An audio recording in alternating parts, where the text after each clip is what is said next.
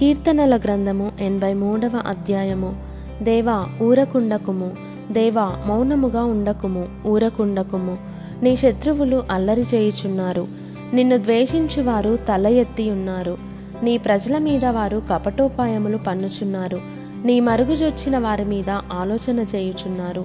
వారు ఇస్రాయేలను పేరు ఇకను జ్ఞాపకము రాకపోవునట్లు జనముగా నుండకుండా వారిని సంహరించటము రండని చెప్పుకొనుచున్నారు.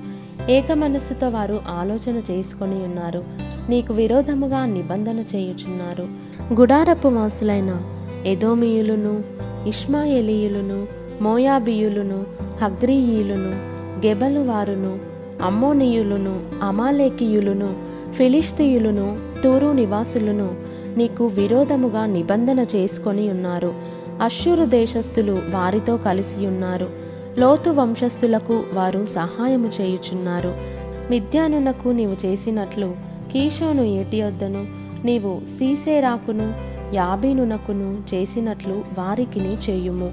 వారు ఏందోరులో నశించిరి భూమికి పెంట ఐరి ఓరేబు జయేబు అను వారికి నీవు చేసినట్లు వారి ప్రధానులకును చేయుము. జబహు సల్మున్నా అను వారికి చేసినట్లు వారి సకల రాజులకును చేయుము. దేవుని నివాస స్థలములను మనము ఆక్రమించుకుందామని వారు చెప్పుకొనుచున్నారు. నా దేవా సుడితిరుగు ధూళి వలెను గాలి ఎదుటి వగుడాకుల వలెను వారిని చేయుము. అగ్ని అడవిని కాల్చునట్లు కారుచిచ్చు కొండలను తగులపెట్టునట్లు నీ తుపాను చేత వారిని తరుముము. నీ సుడిగాలి చేత వారికి భీతి పుట్టించుము.